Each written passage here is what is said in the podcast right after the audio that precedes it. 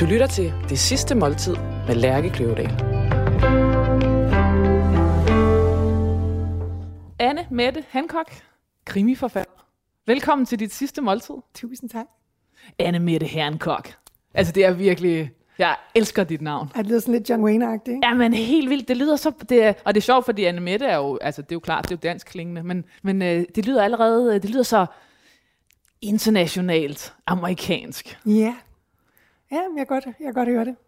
Det klinger godt. Det klinger skide godt. Altså, jeg er født Aagaard Jensen, ikke? Jo. Det har ikke helt samme... Øh, Anne Mette Aagaard Jensen. Ja. Nej. Øhm, det er et, øhm, du er krimiforfatter og har på meget f- øh, få år fået meget stor succes med, mm. dine, med, dine, med dine bøger. Og øhm, jeg har faktisk skrevet en overskrift til dig, der hedder... Krimiforfatter Anne Mette Hancocks karriere var kort og hårdt slående. Fordi nu er du død. Yes. Så du, du udgav din første bog i sytten, og nu er vi i tyve. Er det, er det sådan, man gør, når man skal være krimiforfatter? Jeg skal lige høre, er det, hvad jeg har at vælge mellem? Det er, hvad du har at vælge mellem. Ikke noget med krimidarling eller et eller andet pjat? Nej, Ej, men, vi kan, men vi kan jo skrive dem ind. Nej, Gud for Guds skyld. Hvad med det? Altså, jeg kan fortælle dig, at der var to, som, øh, som er taget fra, fra nogle overskrifter, der... Øh, er tidligere skrevet om dig i mm. medier, og det hedder, de hedder, det, vi kan sagtens nævne dem, så kan vi jo skyde dem ned, eller der kunne være en, øh, det kunne være, der lå en gave i dem, som jeg ikke øh, havde set komme. Øh, krimiforfatter ved et tilfælde, eller ekspresfart mod krimihimlen? Altså, så kan jeg bedre lide den første. Godt. For at blive det der John Wayne-univers, ikke? Jo, præcis. Ja. Fedt med en, øh, en John Wayne-reference på en krimiforfatter, sådan havde jeg ikke tænkt det. Men fortæl mig lige, øh, øh, altså du er jo det, man kalder voksen. Du er fyrre år, mm-hmm. øh, så du, blev, du fik dit gennembrud som krimiforfatter som syvogtredive-årig. Ja. Øhm, hvordan er det pludselig på så kort tid at have fået så relativt stor succes øh, med noget, du, øh, noget, noget, der er så nyt? Jamen, det er jo helt vildt fantastisk, øh, men det er også, det var en kæmpe omvæltning, fordi det var jo ikke noget, jeg havde... Øh, det, det, det har ikke rigtig været, det har ikke været en bevidst drøm. Så det virkede lidt som en pussy idé, jeg fik en dag, og så tænkte jeg, nå, men jeg prøver lige at skrive en bog. Så jeg havde ikke rigtig arbejdet som sådan øh, målrettet hen imod det i lang tid. Så det kom sådan lidt overnight. Øh, jeg gik lidt fra at være øh, semi-hjemmegående housefrau med en, en øh, ret doven freelance-karriere inden for journalistikken, til øh, at, øh, at der stod papfigurer af mig øh, når jeg, i butikkerne, og øh, interviews og øh, internationale øh, udgivelser osv. Så, så det var, øh, det, det har været en vild omvæltning. Ej, se nu, hvad der kommer her. Du smiler du simpelthen mm. så snart. Prøv at snakke og holde øjenkontakt, mens du bare kan se alt, alt den her vidunderlige forret komme ind foran dig. Ej, for det lækkert ud. Hvad har du bestilt? Jamen, jeg bad om et øh, skaldyrsfad til forret, med østers og krabbeklør og rejer. Og så en vinaigrette med skalotteløg. Og, og en, en mayo. Er det mayoen her, Jonas? Er det det? Yeah. Yes. Mm, det ser godt ud. Og noget, og en, en, en, noget surdejsbrød. Og noget oversøsk... skorpe, det var virkelig vigtigt. Sprød skorpe. Ja, jeg tænkte lidt på, om man skulle have bestilt champagne her til... Men det var mest, fordi jeg synes, det lød så... Altså det er jo altid, det er meget dekadent med sådan et skaldyrsfad. Og champagne, er det ikke bare det, man drikker til sådan noget. Men jeg er i virkeligheden ikke specielt vild med champagne. Altså jeg kan godt få det ned, men øh, altså jeg har udgivet tre bøger, og det vil sige holdt tre bogreceptioner, og folk kommer typisk med champagne i udgivelsesgave. Og tit er det jo nogle meget dyre, flotte flasker, og jeg må altså ærligt indrømme, alle, de er alle sammen gået til at lave Aperol Spritz med, fordi... Øh, Jonas, vil du tilføje noget? Stort set ikke, faktisk. Altså, det er jo, det er jo spot on, hvad, hvad jeg kunne læse mig frem til, du godt kunne tænke dig. Så øh, jamen, det er østers, krabbeklør, søkogte rejer, en vinaigrette, øh, primært til østers, vil det nok være, med øh, skalotteløg, lidt mayonnaise og øh, surdejsbrød, og så oversøsk chardonnay. Og hvad er det for en, vi får? Det er en, ikke, at det gør den store forskel. Det er en Sandy, hedder den, fra Santa Barbara. Mm. Så der, der er sådan en rimelig god... Og flot af flasken også. Øhm, tak. Mange tak. Jeg tænkte lidt på, om det passede dårligt med radio, at bestille krabber. Altså nu er de jo selvfølgelig... De er sådan for, de er for, ja, ja, men, for. Men man skal jo stadig bruge noget... Jeg har sådan en ar her, sådan et krabbeklos ar Fordi, øh, fordi man er jo engang mellem at notere. Fordi du simpelthen, at det, det var, det var, altså det er jo her, man kan høre, du kommer fra Jylland, fordi det er ikke et østersar, som alle københavnerpiger jo har, men du har et krabbear. Yes. Sådan. Men det er nu, det er nu opstået ned på Fish Market, så det, fordi det, det er ikke sådan et levn fra, fra det mørke Jylland. Jeg kender ikke mm. særlig mange mennesker, som sådan ligesom øh, erkender, øh, eller sådan taler om, om sig selv som doven, men det ord er ligesom gået igen flere gange, når du taler om, hvad for en karriere du havde. Øh, før du blev krimiforfatter. Ja, men jeg ved heller ikke, hvorfor jeg bruger det ord, fordi det, som jeg i virkeligheden nok mener, er, at jeg var ikke øh, specielt ambitiøs. Nej. Øh, karrieremæssigt. Jeg var meget optaget af, altså jeg er jo journalistuddannet, øh, og troede egentlig, at jeg skulle ind og lave politisk ja. øh, journalistik. Men da jeg i to tusind og ti var i praktik på Berlingske, Der var jeg, der var, jeg havde, min datter var to år gammel og i vuggestue, og jeg var gravid med min søn.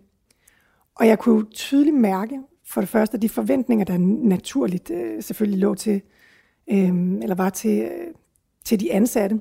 Altså, du, du, du går ikke hjem, før Pia Kærsgaard har ringet tilbage med det her det citat, altså, du, så må din barn bare vente. Øh, de krav, der var, som jeg fuldt forstod, øh, de harmonerede bare dårligt med det, jeg egentlig havde lyst til på det tidspunkt, som var at øh, passe på mine børn. Og øh, øh, min, min, øh, min familiekonstellation var, at jeg på det tidspunkt også havde en mand, der rejste meget, og var, var, øh, var ofte i Hong Kong, eller i London, eller Los Angeles. Så, så, og i en periode, der arbejdede han hver anden uge i øh, London, fra mandag til fredag.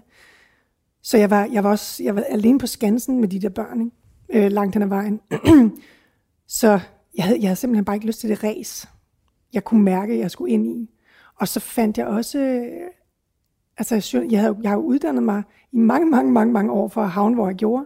Og da jeg så nåede til målet, gik det op for mig, jeg faktisk ikke prøvede mig specielt meget om arbejdet. Altså jeg synes ikke, det var særlig morsomt, at øh, skulle fortælle andres historie. På en eller anden måde, altså, eller i hvert fald er jeg begrænset til sandheden, at jeg ikke kunne få lov til at digte på det. Øhm, og mange af de opgaver, man har, er jo relativt... Øh, altså, det er jo bare uddelegeret fra en eller anden surhavner, der siger, hov, vi skal lige se, der er et eller andet med Lego. Øh, der er noget der, en, en, en, noget økonomi i Lego-koncernen, noget med noget, ikke? Og jeg tænkte, jamen det... Altså, du ved, måske tænkte jeg, jamen man kan jo ikke forvente altid, at ens arbejde skal være sjovt. Altså, jeg tror ikke, der er så mange mennesker, der synes, det er sjovt at gå på arbejde hele tiden. Det er jo også nødt til at være, være hamsterhjul og lorteopgaver. Men jeg var bare i en position, hvor jeg kunne vælge det fra. Øhm, øh, økonomisk i min familie var det ikke, var det ikke, øh, var det ikke pindød nødvendigt, at jeg hævde knaster hjem. Ikke fordi vi havde uanede mængder, men vi kunne godt få det til at løbe rundt, mens jeg passede børnene. Og så tror jeg bare, at jeg sådan lidt... Altså både var super stolt over, at jeg prioriterede mine unger, men jeg skammede mig også en lille smule over, at jeg ikke øh, bestilte noget karrieremæssigt. Også fordi jeg er omgivet af mennesker i min øh, omgangskreds og i min familie. Altså virkelig succesfulde øh, mennesker, ikke? Som, som, som har udrettet noget og, og får masser af ros for det. Så jeg følte mig lidt som hende, der bare dæmsede rundt. Og det tror jeg også måske, jeg blev træt af, i takt med, at mine børn blev ældre, så tænker jeg, nu må jeg, nu må jeg måske godt finde på noget at lave. Øhm, det der med ikke, det var en, en formulering, du havde, der hed, ikke træt af, at skulle lade, lade dig begrænse af sandheden. Øh, det, det, er en, det er en sjov formulering, og det, fordi det er jo det, man, det, er jo det, man gør som journalist. Ja. Øh, så kan man... Øh, Alt afhængig af, hvor man arbejder. God pointe. Men altså, så kan man vinkle, og så kan man, og vi snakker objektiv, objektiv eller subjektiv journalistik, journalistik og så videre, men, men, men det er jo rigtigt, at i sidste ende, så, så er det i hvert fald ambitionen og udgangspunktet, at, at, at det er en formidling af sandheden. Yes.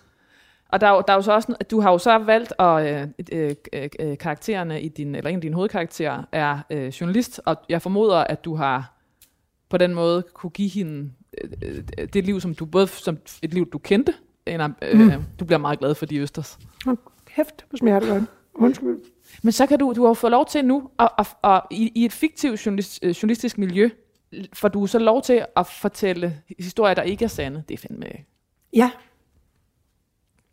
Jamen, jeg det er smart også, tænkt. Da jeg, da jeg var på Berlingske, der blev jeg øh, øh, sådan lidt genrejet af Nina Rølle, som var øh, chef for kulturredaktionen på det tidspunkt. Og øh, hun ville gerne have mig placeret på det tillæg, der hed M S. Kan du huske det? Det udkom om søndagen, det findes ikke længere. Men det var sådan et livsstilstillæg, hvor, øh, hvor, der, hvor, de, hvor de meget store portrætinterviews, det var sådan nogle tyve tusind anslags øh, interviews, øh, blev bragt. Og hun kunne ret hurtigt fornemme, okay, det du kan, behøver vi ikke at bruge på nyhederne, øh, som skal være de der små, korte, koncise bidder af information, som jo tit altså i høj grad er sakset fra C N N eller et eller andet andet. Altså det er lidt... Det interesserede mig ikke så voldsomt, det job. Og hvor der er meget, et meget lille rum til fortolkning. Yes, det er, det er så kort og så præcist og faktuelt som muligt. Ikke? Øh, så hun sagde, vi skal have dig til at lave de der store ting.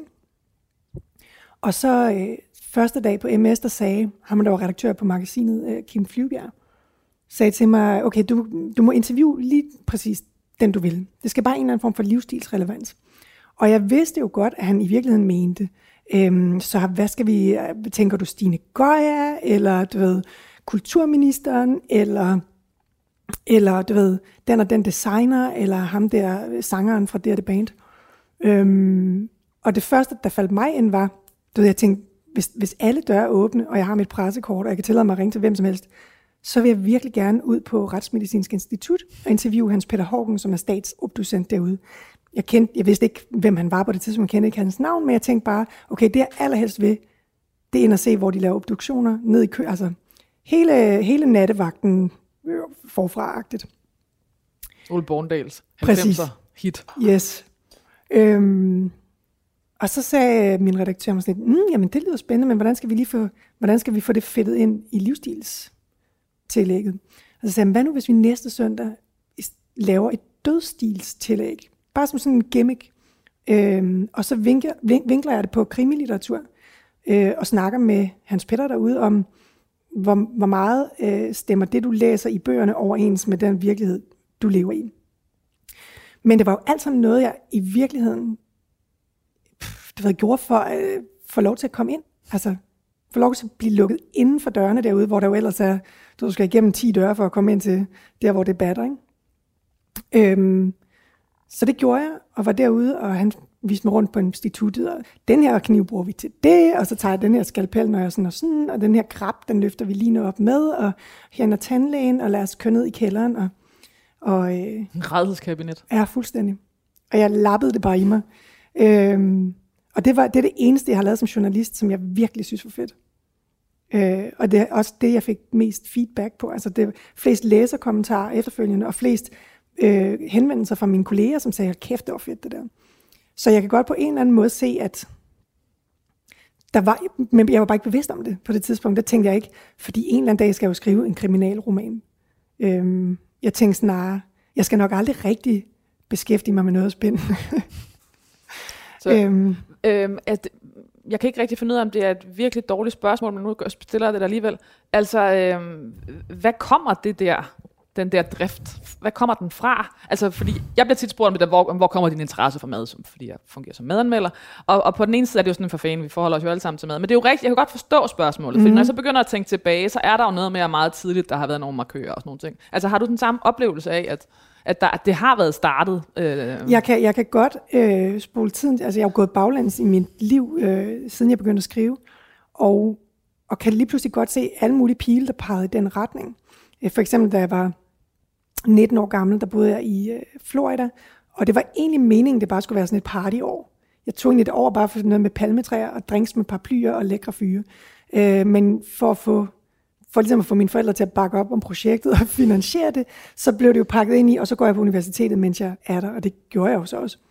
Øh, men det var sådan lidt, der var ikke rigtigt, det var ikke målrettet, det var sådan lidt, man skal jo vælge, man skulle vælge fag første dag, og i U S A foregår det ikke, ligesom i Danmark, hvor du ret tidligt, øh, du, du søger ind på et meget specifikt studie. Derover der de første par år, der, der læser du nogle minors, og det kan være lidt i øst og vest, og så, finder du, så snæver du dig ind på dit hovedfag senere.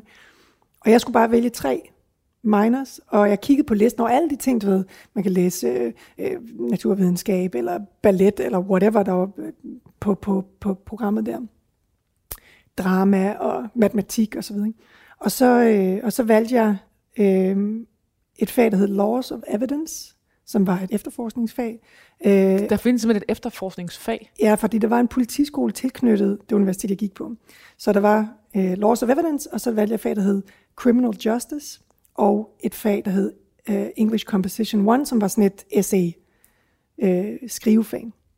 Og det var jo bare baseret på, det er det, der tænder mig af de her, af de her fag, jeg kan vælge imellem. Og igen, ikke noget, jeg troede, jeg skulle bruge til noget andet, end jeg skulle have tiden til at gå med noget interessant, og det synes jeg, det er.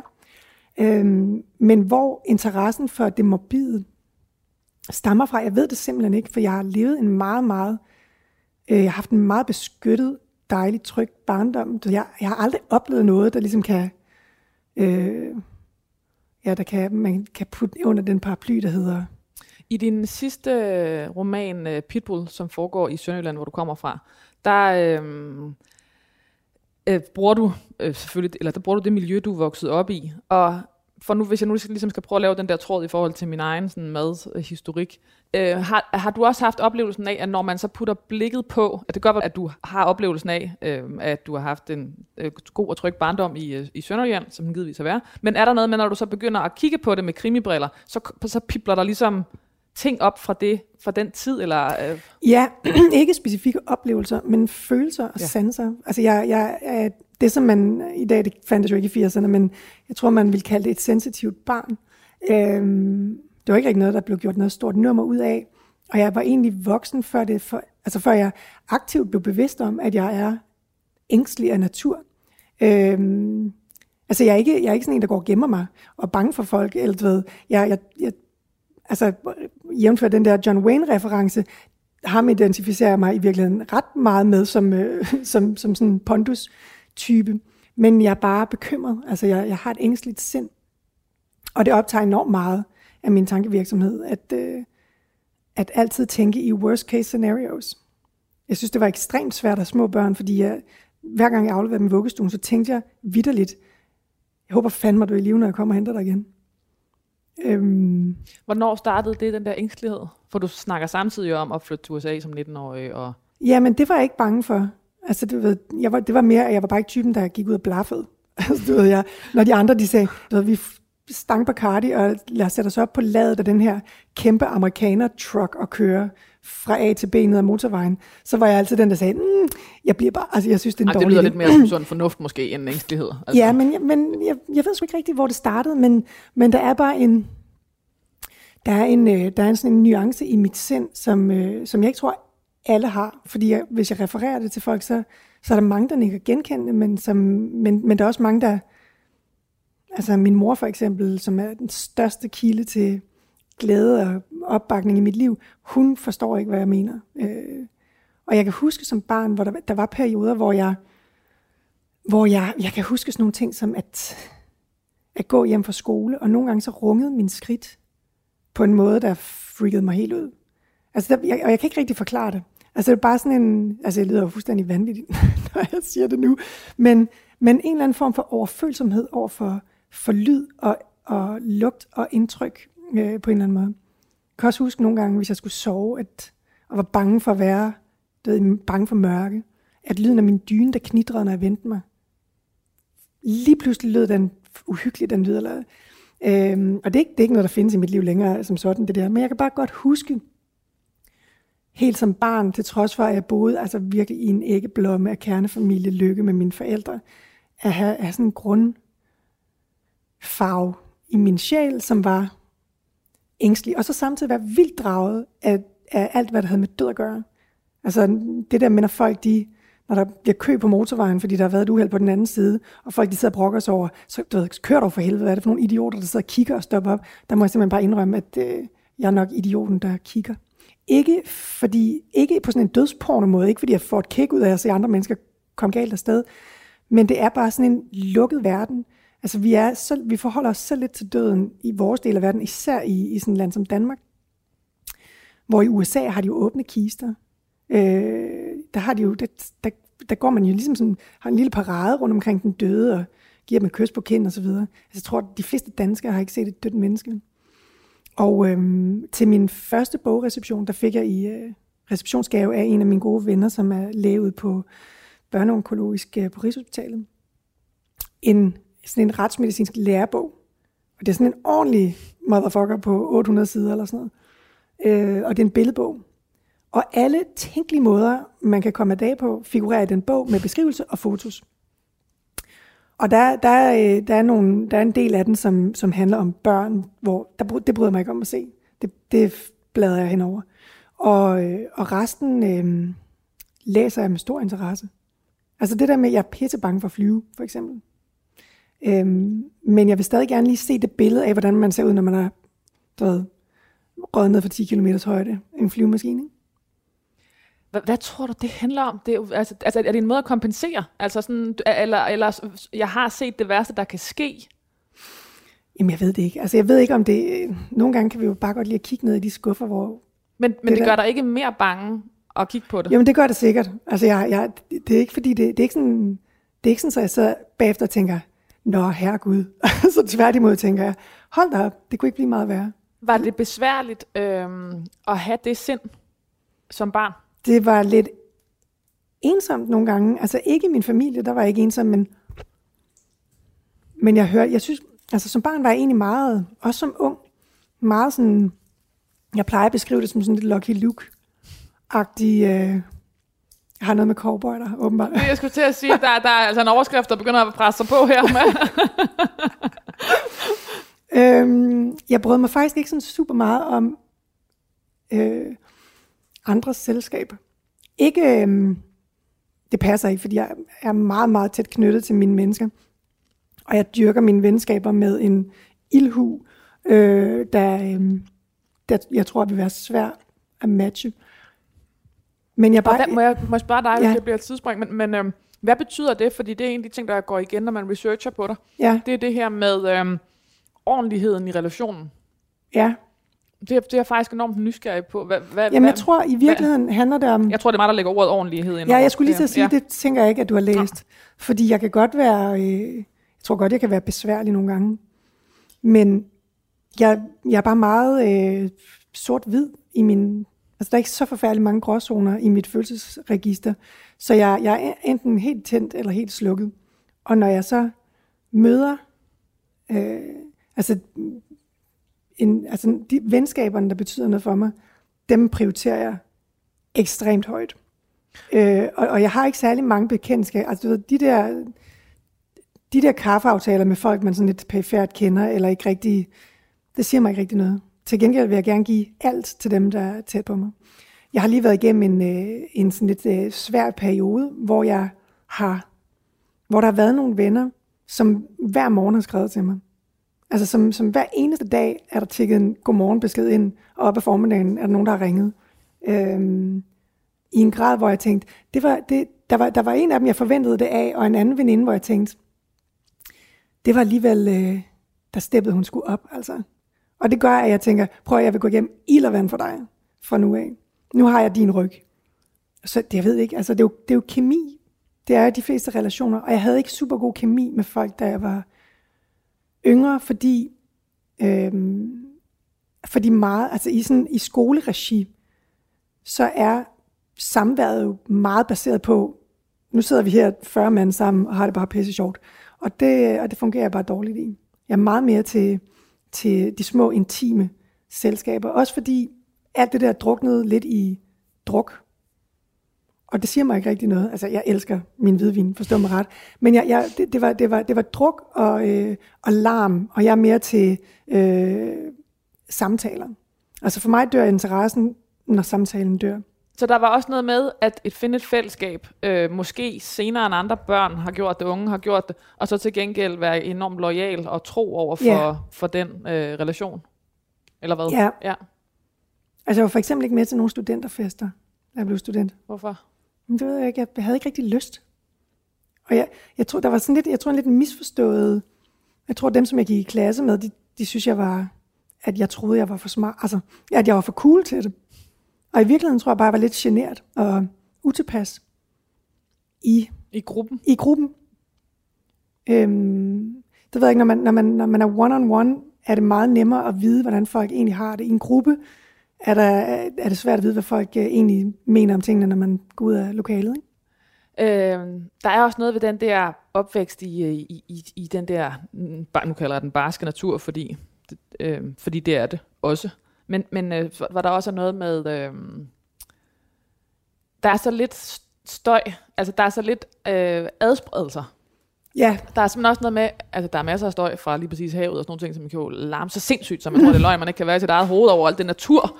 Men, men der er ikke, øh, altså der er også noget med, der er måske også noget med et tempo landsdel for landsdel, det er måske en kliché, men at øh, når, når en sætning bliver sagt, så bliver den hængende. Altså der er sådan noget, man bliver nødt til at være i det, der er hele på en eller anden måde, som også er... Hvor var det, du var fra, siger du? Ty. Ty. Som også er, øh, er tungt at være barn i. Ja. Ja. Men det ved jeg sgu ikke rigtigt, om jeg synes. Altså, min... Øh Det er ikke sådan, som jeg, jeg tror ikke, jeg er aktivt som barn. Det var først, da jeg blev sådan seksten sytten år, og jeg blev ekstremt rastløs. Som barn var jeg mere... Du ved, jeg havde en hest, og så passede jeg den, og så gik jeg til springgymnastik, og så blev man tolv, og så gik man i klubben tirsdag, torsdag, og kiggede på drengene. Og jeg tror egentlig, jeg trives meget godt i det. Det var, først, det var faktisk først, da jeg kom i gymnasiet, at jeg tænkte, du ved, lad mig komme væk herfra, altså. Ja. Øhm, jeg fandt et brev fra min mor her forleden. Jeg var ved at rydde op derhjemme og fandt et gammelt brev fra nitten seksoghalvfems, hvor hun starter med at skrive øhm, jeg har lige været i banken og sæt penge ind på din konto igen med streg under. Det, nu må du godt snart begynde. Jeg gik på Sorø Akademi i to måneder øh, i seksoghalvfems, fordi jeg tænkte, gud, det lyder sjovt at gå på kostskole. Det var det slet ikke. øhm, Og så sendte hun det der brev, og hun sådan lidt, du ved, far, jeg har snakket om, at du gerne vil flytte hjem og starte på gymnasiet i Sønderborg igen, og det, vi bakker dig helt op i det hele, men vi har sådan nogle forventninger til, at du rent faktisk... Ej, hvor ser det godt ud. Mm, det var jo lige det, jeg ønskede mig. vil du, vil du uh, præsentere? Ja, det vil jeg da i hvert fald. Jeg starter lige med at hælde, hælde lidt mere vin op. Mange tak. Det går fint. Jamen altså, det er øh, en salat. Det er salat niçoise. Hvad hedder det? Klassisk niçoise, så det er med øh, tun, lynstegt tun, ikke noget dåseting, frisk tun, øh, æg, kapers, tomater, salat, aico vera, øh, sort oliven, og så har vi så øh, undladt ansjoser og kartofler. Eller mange tak skal du have. Ja. Ja, der var du meget specifik. Det er lige, det skal være. Jamen, det plejer jeg at sige. Og du var også meget specifik med, at det skulle være en, en uh, dressing, eller den på Pastis, som er en, en, uh, en fransk restaurant i København. Præcis. Og hvad er det? Altså, hvad, er, hvad var dressingen? Hvad er dressingen? Jeg ved det ikke, men, men jeg kan drikke den. Altså, jeg har simpelthen så godt. Øhm, men jeg tænkte meget over, du ved, man skal jo finde på det sidste måltid. Altså, hvad, hvad, hvad... Det er jo lidt ligesom at finde på et navn til sin, sit barn. Altså, der er frit valg på alle hylder. Så er, er, er, det, er det simpelthen det bedste, man kan finde på. Ikke? Og så kunne jeg mærke, at i stedet for at prøve at sådan være alt for øh, fantasifuld omkring det, så tænkte jeg, jamen, hvad... hvad Hvad spiser jeg, når jeg skal have det godt? Altså, når jeg skal hygge mig og spise frokost med en ven, hvad er det så, jeg har lyst til? Har jeg så lyst til en bøf med banæs? Eller har jeg lyst til, at vi spiser quesadillas? Nej, vi går på Pastis og spiser salat niçoise, og sådan er det bare. Og det er altid med ekstra dressing, og øhm, uden ansjoser og uden kartofler. Så det er, det er en, en god dag i dit liv? Det er en god dag i mit liv. Mm. Og det er jo ikke, fordi det er nødvendigvis min livret, men det er bare noget, jeg altid har lyst til. Jeg har ikke... Øhm, I virkeligheden kan jeg... kunne jeg godt bare leve af salater. Ikke sådan dødssyg en, men hvis nu, øh, hvad hedder han, den jerusalemske... Ottolenghi. Hvis Ottolenghi, ja. han, øh, han var min private chef, så ville jeg aldrig savne andet, tror jeg. Nu læser jeg videre på din øh, nekrolog, mens du forhåbentlig kan Ej, spise lidt her. det gør jeg lige. Øh, Anne Mette Hancock øh, landede på den danske krimiscene med et sjældent højt brag, da hun i to tusind og sytten debuterede med krimien Liblomsten, hvor journalisten Eloise Kaldan og drabsefterforskeren Erik Schäfer er hovedkarakterer. Bogen blev på kort tid en læserfavorit og lå på bestsellerlisterne i månedsvis. Året efter blev hun tildelt debutantprisen af det danske kriminalakademi. Efterfølgeren Mercedes-snittet indbragte hende titlen som årets forfatter på Bogforum i to tusind og atten. I to tusind og tyve udkom tredje bind i serien Pitbull. Serien blev solgt til filmatisering og udkom i fjorten lande, herunder Tyskland, Frankrig og U S A. Jeg fortsætter lige her. De tre bøger sendte på kort tid Anne Mette Hancock helt op i toppen af listen over de danske krimiforfattere, som læserne har meget store forventninger til. Det var især hendes sproglighed, hendes evne til at skrue et plot sammen og skabe de eftertragtede plot-twists, som igen og igen blev fremhævet i anmeldelserne. En krimiforfatter var født, og på ganske få år var Anne Mette Hancock blevet en fasttømret krimisucces. Jamen, hold da op. Det, altså, det lyder... Det lyder der, der, jeg, jeg føler sådan i omgående sådan en imposter syndrome-følelse. Hvad betyder det? Jamen, øh, det, der er jo ikke noget af det, du læser op, der ikke er sandt. Men det er altid, det, det føles sådan lidt voldsomt, når, når man skal owne det på en eller anden måde. Så tænker man, ah, var det nu? Var det nu? Var det så godt? Men, men det var det faktisk. Det er, jo, det er jo dejligt at sige, at det jo ikke er noget, jeg har fundet på. Det er jo simpelthen ting, der er skrevet om der i, i alle, altså hvad skal jeg sige, på mange forskellige måder. Men, men det her er ligesom det, der går igen. Og noget af det er jo simpelthen også bare faktuelt. Ja. Øhm, er det simpelthen som om, der er noget med, at krimiforfattere er mere flittige end øh, alle andre forfattere? Altså når jeg læser de her, altså du har, du har skrevet øh, tre bestsellere på, hvad, fire år? Tre. Tre simpelthen, for den sidste var. Så, så det har været sytten, atten og, er det, var det så nitten eller tyve, den sidste udkom i? Den sidste udkom i januar tyve. Okay, så det er derfor, jeg, jeg bliver i tvivl. Men i hvert fald noget, der minder om, altså der, der ligger inden for, de, for tre år. Ja. Kan du ikke forklare mig, hvad handler det om? Den, øh, fordi det er jo ikke fordi jeg formoder at andre forfattere er mindre flittige eller altså er mindre eller er dovne eller men, men hvad fanden er der i den der øh, effektivitet? Jamen jeg ved ja, altså der er jo rigtig mange øh, der er rigtig mange krimiforfattere der uddanner journalister. Vi er bare gode til at få fingrene ud. Altså vi forstår en deadline, en deadline og og det, og det kan jeg jo mærke når jeg sidder på på møder øh, eller til møder inde på forlaget at de, de, de altså deres skuldre sænker sig fordi og, du, og de siger åh, oh, var det dog en fornøjelse, at der er nogen, der rent faktisk forstår, at hvis vi har aftalt, at den skal ud her, så er det ret meget federe, hvis den rent faktisk også udkommer til tiden. For der er jo så mange, der er jo så mange ting, der spiller ind. Der er en salgsafdeling, der skal have, så der er boghandler, der skal disponere, der er kampagner, der skal læse, der er bogmesser, der skal planlægges osv. osv. Så den der, øh, jeg tager mig til panden og føler ikke lige for det i dag, mentalitet, Øhm, den kan, den, den, den, jeg tror ikke der er særlig mange krimiforfattere der lider den øhm, så det der jo, er i hvert fald altså, et journalistisk sag som hedder og nu må du øh, rette mig ja. Men som hedder det skal ikke være kunst, det skal være færdigt altså øh, og det, øh, det siger jeg ikke det ikke er kunst. Nej, jeg forstår, det vil jeg være andre øhm, det er man. Jeg tror inden for min genre er det mere det behøver ikke være kunst i første udkast. Det skal være færdigt, og så har du en redaktør, der, der, der læser det med kritiske briller, og så klemmer du ballerne sammen, og så skriver du noget genialt. Altså, du ved, det er lidt, vær genial på kommando. Øh, og hvilket fuckede helt vildt meget med mig, da jeg skulle skrive min anden bog, fordi, fordi den første bog skrev jeg jo i, altså, t- ud i intetheden. Der var ikke nogen, der ventede på den, der var ikke, øh, jeg havde ikke nogen øh, bogkontrakt. I virkeligheden vidste jeg ikke, om det var... Øh, totalt ubrugeligt. Men jeg skrev hele Liblomsten færdig. Som er den første bog.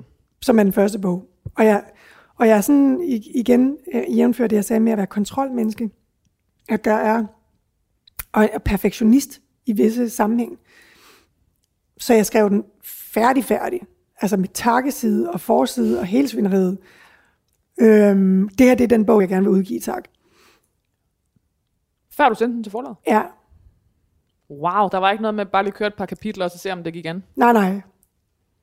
Det havde jeg heller ikke helt overvejet, fordi de skal jo nå til pointen, på en eller anden måde. Der er selvfølgelig lige præcis noget med krimisangeren der, som, ja. som, som forpligter lidt mere. Øhm, så, men da jeg så skulle skrive min, altså, og den første bog blev bare sådan en massiv number one bestseller, øh, at, øh, og det havde jeg jo ikke helt regnet med. Og jeg fik, jeg fik ret mange penge for den. Så lige pludselig var der også bare sådan noget, gud, jeg har skrevet en bog, og det er en succes, og jeg... rig, altså du ved. Hvad gjorde det ved det liv, som du, som jeg forstår det ret, øhm, bevidst havde prioriteret og valgt? Mm. Har meget mere bare et småbørnsliv, altså hvad var det et liv? Jamen de børn var jo blevet store i mellemtiden, ikke? Altså ikke store, store, men det, ja, lige pludselig holdt de op med at sige hurra, når jeg hentede dem, fordi de ville jo også gerne alt det andet, og lege med deres venner, og blive lidt længere, er det okay at tage hjem til Mille, og alt det der, ikke? Så jeg, havde, jeg i virkeligheden havde fået, øhm, der var blevet frigivet noget, et, et rum til mig, som jeg så udfyldte med noget andet. Øhm, og så tror jeg, at ungerne var jo vildt stolte af mig, fordi deres klassekammerater begyndte jo at, at sige, hold da op, og jeg har læst din mors bøger, og, og dit og dan, ikke? Så de synes jo, jeg er den vildeste superstar. Øhm, selvom jeg vil sige, at min, min søn, han havde en af sine klassekammerater med hjemme for et par år siden, øh, hvor, hvor jeg altså, virkelig følte mig selv, ikke? I forhold til, hold da op, hvor det kører. Og de kom ind ad døren, og, og der stod sådan en papfigur, der lige var kommet fra forlaget. Og så siger min søn så til øh, sin øh, klassekammerat, sådan helt stolt ud, ah, det er fordi, det er min mor, der, min mor, hun er forfatter, hun er bare sej og sådan, ikke? Og så siger drengen så, nå, jamen, min farfar er også forfatter. Nå, siger jeg, Hva, hvad hedder han? Bjarne Reuter. Så sådan, okay, okay, never mind. Skat, prøv at høre, så sejrer mor slet ikke. Så Karl fører på den. Karl fører ja. et nul på ja. øh, i hvert fald på øh, udgivelses. Det må man mængde, sige. Kan man, øh, øhm, jeg tror ikke, jeg kender en forfatter, der er så flittig som Bjarne Reuter. Nej, det er helt vildt. Så, så jeg ved ikke, om krimiforfatter er, er, er nødvendigt, altså mere flittig. Men der er jo også bare krimilæser, er jo en, altså de er jo, man bruger et år på at skrive en bog, så, så, så, øhm, så læser de den på fireogtyve timer. Og så skriver de, åh, jeg elskede den, hvornår kommer den næste, ikke? Jamen om et år, altså i hvert fald. Og der er også noget, noget med, med det, altså der er også, både er der jo, øhm, eller her skal du hjælpe mig. Jeg oplever, at krimi, krimi-genren bliver solgt på en anden måde, fra i mange år har været, øh, fordom du garanteret også har hørt, der handler om, at krimier ikke er lige så fint som anden ja. litteratur, så er det som om, at øh, forlagene eller forfatterne selv, og det er det, jeg ikke rigtig kan finde ud af, simpelthen er begyndt at bruge Øh, læserne meget mere flittigt, og simpelthen tager læserne meget mere alvorligt, de krimilæsere, der er. Altså, I er jo superstjerner på de sociale medier, øh, krimiforfatterne.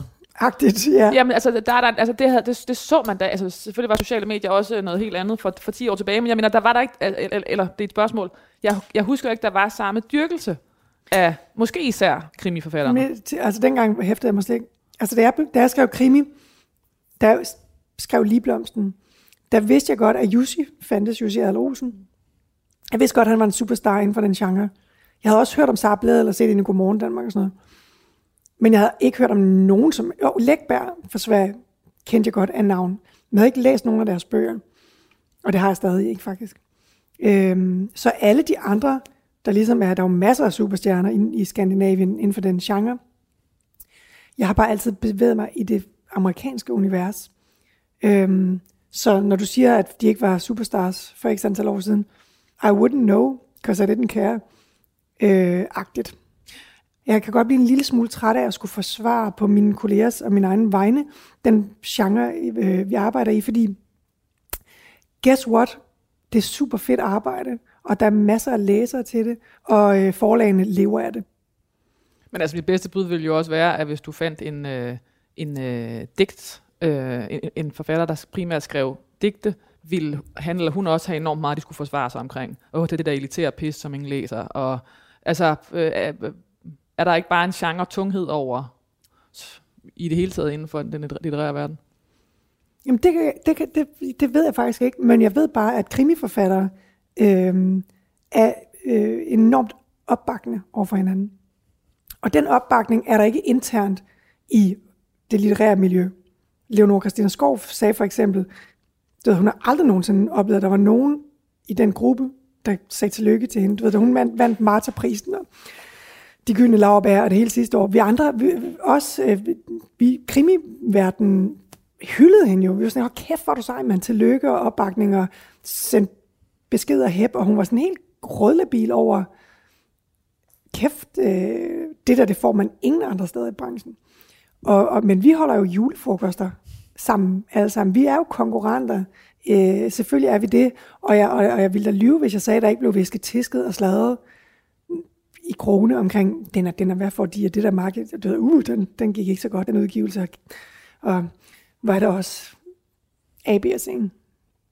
Men når, når, når vi udgiver bøger, så inviterer vi hinanden til receptionerne, og folk de bakker op og hæpper og promoverer og lidt den der, jeg klør dig på ryggen, og så klør du mig på ryggen, og det er ikke altid, det er ikke altid øh, en, en helt ren følelse af opbakning, men man får den alligevel. Og så drikker vi, øh, så drikker vi en masse vin. Men vi er jo også på mange messer, så uanset om det er til krimimessen i Horsens, eller om jeg løber ind i Leif Davidsen nede i Lyon på Quai de Polar der, eller om jeg møder øh, Stefan Arnhem på øh, Oslo Krimifair eller whatever, så, øh, så, så, så overlapper vi jo hinanden på en måde. Øhm, jeg ved ikke, om det er mere, om det er mere ensomt at være romanforfatter. Det er ikke ensomt at være krimiforfatter. Det er super, øh, det er et super dejligt miljø at være i, faktisk. Anne Mette Hancock blev født i Gråsten i nitten nioghalvfjerds som datter af keramiker Jette Aagaard og tandlæge Per Anders Jensen. Hendes bror var Anders Aagaard Jensen, der i dag ejer restaurationsimperiet Madklubben. Da Anne Mette Hancock var elleve år, hev familien et år ud af kalenderen og flyttede til Sydfrankrig. Efter gymnasiet rejste hun direkte fra Sønderborg til Florida, hvor hun indskrev sig på universitetet uden at have en egentlig plan. Da hun skulle vælge fag, gik hun udelukkende efter lyst og valgte Criminal Justice, Laws of Evidence og et skrivefag. Tilbage i Danmark tog hun en bachelorgrad i historie og en kandidatgrad i journalistik fra Roskilde Universitet og skrev livsstilsstof for Berlingske og flere danske magasiner. I en årrække var hun P R-ansvarlig og pressechef for sin bror Anders Aagaard Jensens restaurationskæde Madklubben. Øhm, det, det er jo sådan et lidt, hvad skal jeg sige, en, en C V-opremsning. Ja, ja. Øh, Men også for mig, der er sådan noget, øh, der er en, øh, der er en øh, sådan opportunist over dig, som, øh, som øh, virker meget forfriskende. Øh, kvæg, eller modsat hvad du selv siger, så er der, så der er noget ubekymret over en måde at... Der er sådan en, øh, jeg er sådan en lonely rider. Ja. Ja, jamen jeg har, altså på den ene side jo været altså, hysterisk velsignet i mit liv. Altså, du ved, ting er fandme bare lykkedes langt hen ad vejen. Øhm, og jeg har i perioder øh, frygtet regningen. Altså, hvor jeg siger, jeg har det simpelthen for godt til, at det kan være altså, sandt. Altså, der var et karma-regnskab, ja, der ventede der, på der, der, der skal nok være på et tidspunkt øh, noget, der kommer, og jeg har altid tænkt, det var cancer eller et eller andet. Altså, det håber jeg fandme ikke, det bliver. Men, men, øh, men jeg, har, jeg har i mange år tænkt, jeg har simpelthen ikke fortjent at have det så godt. Så der er i virkeligheden, altså når jeg læser det her op, som er en blanding af, som du siger, noget, der går enormt godt, men også er sådan et, går den, så går den, og, ja. så, og så er i virkeligheden en, på den anden side en meget stor øh, bekymring, og, en, øh, og du, du taler også selv om en, en, angst, en ængstelighed omkring øh, døden. Men, og... I virkeligheden tror jeg, at jeg, jeg er god til at huske det gode og glemme det dårlige. Eller ikke glemme det, men, men fokusere på det gode. Øh, fordi når jeg siger det, som jeg lige sagde, så lyder det jo som om, at jeg bare har vundet, vundet i lotto, og det hele har været en dans på roser, og det har det jo fandme ikke. Altså. Men det har det i perioder været, og det fylder mest i min, du ved, i tilbageblikket. Jeg kan huske, at jeg, jeg i to tusind og femten, øh, jeg, havde, jeg var på Vesterbro, og jeg skulle parkere min bil på en parker, parkeringsplads, og der var sådan en betalingsautomat, jeg skulle smide mønter i. Og så gik jeg hen, og så plukkede jeg en tyver ind i den der filihut, og den sagde klonk, klonk. Og så røg den ud igen. Men den registrerede beløbet. Du, du har smidt en tyver i, men du har fået den tilbage. Og så puttede jeg den i igen. Kluk, nu har du smidt fyrre kroner i, og jeg fik tyveren tilbage. Og jeg kan huske, at jeg tænkte, det her er simpelthen mit liv i en nødskal. Har kæft, hvor er det typisk mig, at jeg slipper afsted med det her, ikke?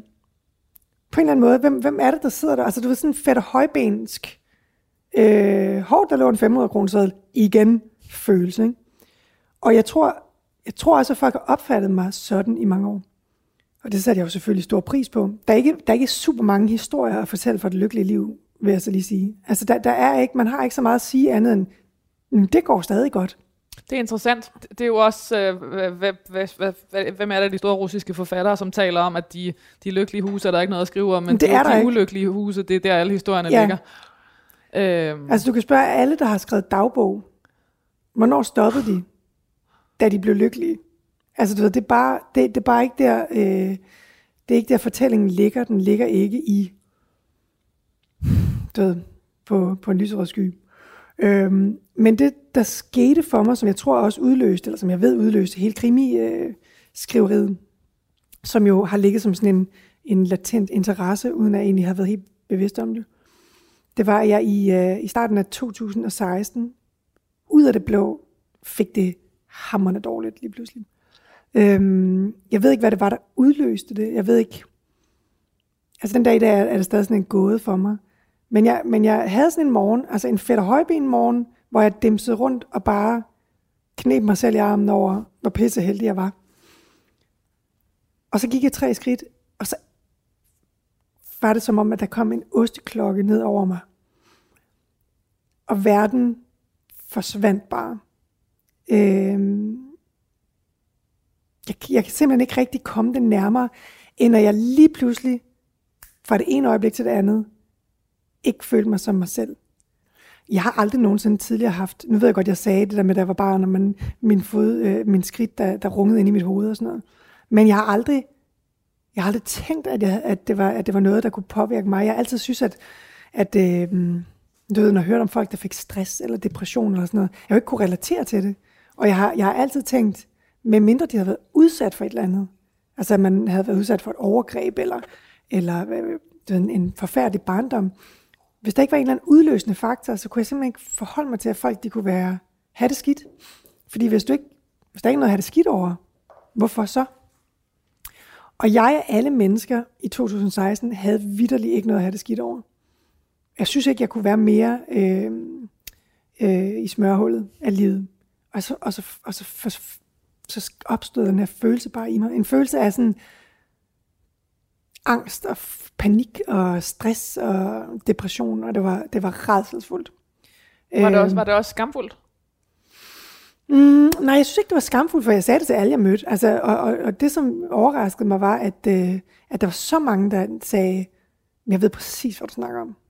Og mange af dem var folk, der havde været i mit liv i mange, mange år, hvor jeg havde sådan, hvorfor har du ikke sagt det? Hvorfor har jeg ikke vidst det? Hvorfor taler vi ikke om det her? Fordi det letter mig at høre, at du ved, hvad jeg taler om. Øhm, det gør det mindre uhyggeligt, at det her det er bare en del af livet. Og efterfølgende har jeg virkelig tænkt, at, øh, at mine børn skal kende til det, sådan så hvis det rammer dem en dag, at det ikke, at det ikke føles som du ved, et sort hul i universet, de aldrig nogensinde anede eksisterede. Øhm, Fordi sådan var det for dig? Så, fuldstændig. Øhm, og det var ment, og, ja, og det varede det meste af to tusind og seksten. Det var virkelig et rædselsår. Og blev, altså, og blev, altså, konst, blev du konstateret som angst, eller hvad var mm, eller, hvad? Nej, ikke rigtigt. Altså, jeg, jeg var ved nogle forskellige, øh, øh, talte med nogle forskellige psykologer osv., og, så, og som jo sagde, jo, men det, det er jo det, det er. Du er bekymret dig for meget, og så går hjernen ligesom i, du du, du, du bæret er fyldt.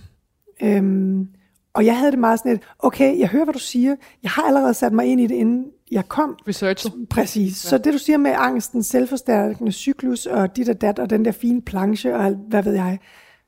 I got it. Fix det. Ja. Altså, få det til at gå væk fra helvede. Og, og, og jeg kan huske, jeg var hos en, som sådan, du ved, jeg sagde til ham, hvad skal jeg gøre? Hvad, hvad, godt, fint. Hvad skal, hvad, hvad skal jeg gøre?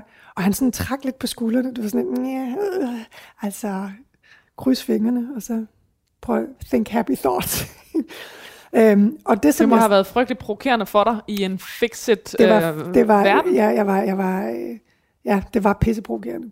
For jeg havde sådan et, hvad er det? Skal du have en tusse for den her samtale her? Du har ikke sagt noget, jeg ikke vidste i forvejen, og jeg har det stadig helvede til. Tak for ingenting. Øh, undskyld, men det var lidt, det var lidt sådan, jeg havde det. Øhm, og, men det, som jeg så gjorde, var, at når man, altså, når man har angst, så er det jo, jo mere du tænker på det, og jo mere du piller i det, jo værre bliver det.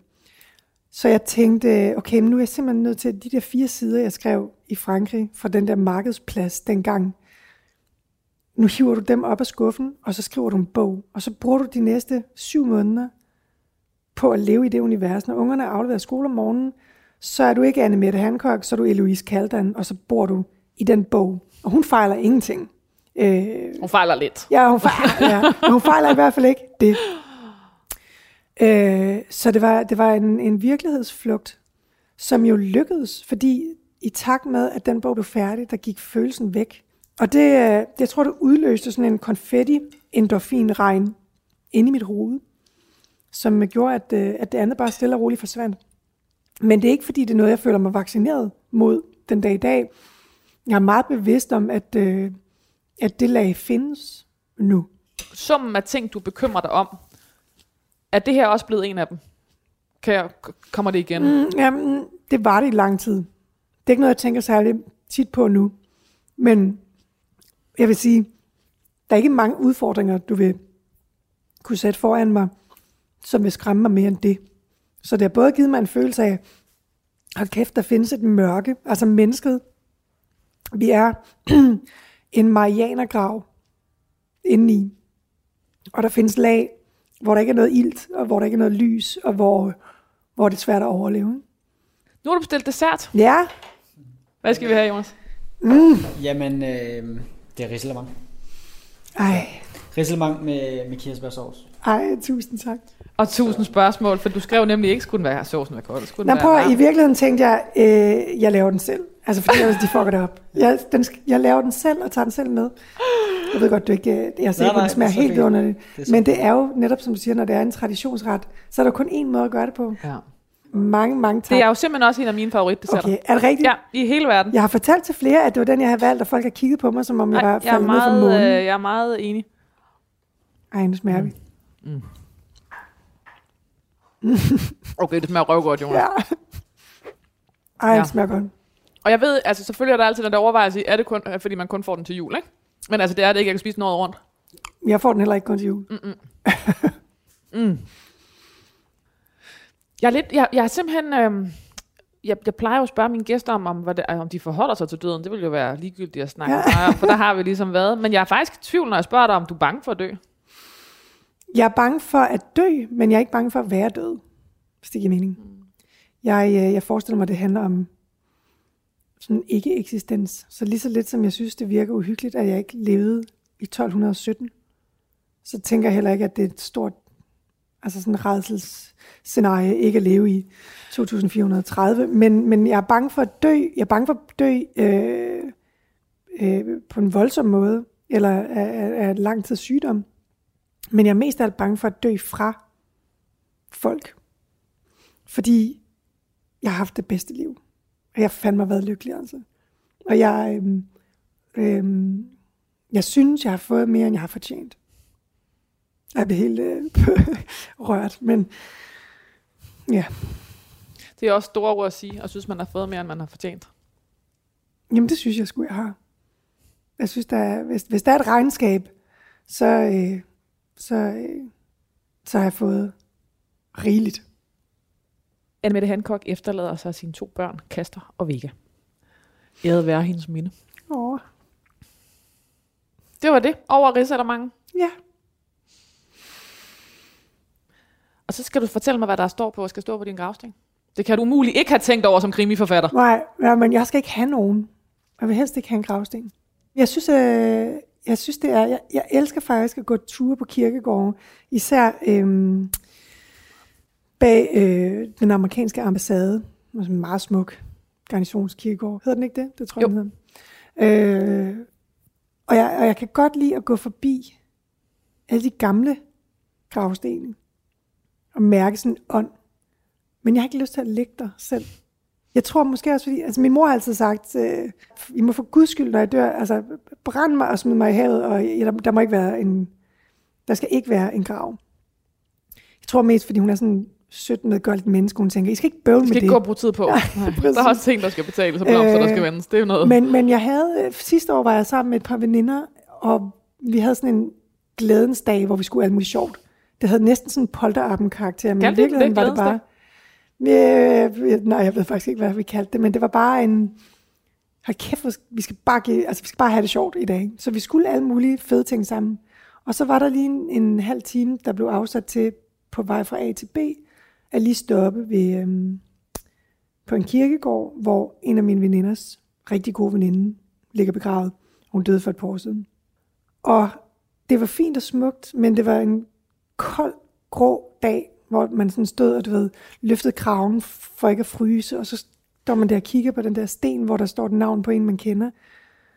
Og, øh, og så er der sådan en stemning af, når du ved, vi er her, og vi tænker på dig, og Og, øh, og så går der et antal minutter, og så siger man, nå, skal vi videre? Og, og jeg, jeg, jeg havde dårlig samvittighed over at forlade stedet. Jeg vil ikke have, der nogen, der skal have det sådan med mig. Altså, de tænker, åh, hun ligger der helt alene. Så vil jeg hellere have, at det bare, at det bare findes i minderne. Så jeg har det sådan et ind i en kakkelovn med mig, og så kan I for min skyld gøre med resterne, hvad I vil. Det har jeg ikke rigtigt. Det er mine børn gør. Hvad, hvad, hvad de har brug for. Anne Mette Hancock. Danmarks John Wayne. Tak fordi du ville være min gæst. Tusind tak fordi jeg måtte.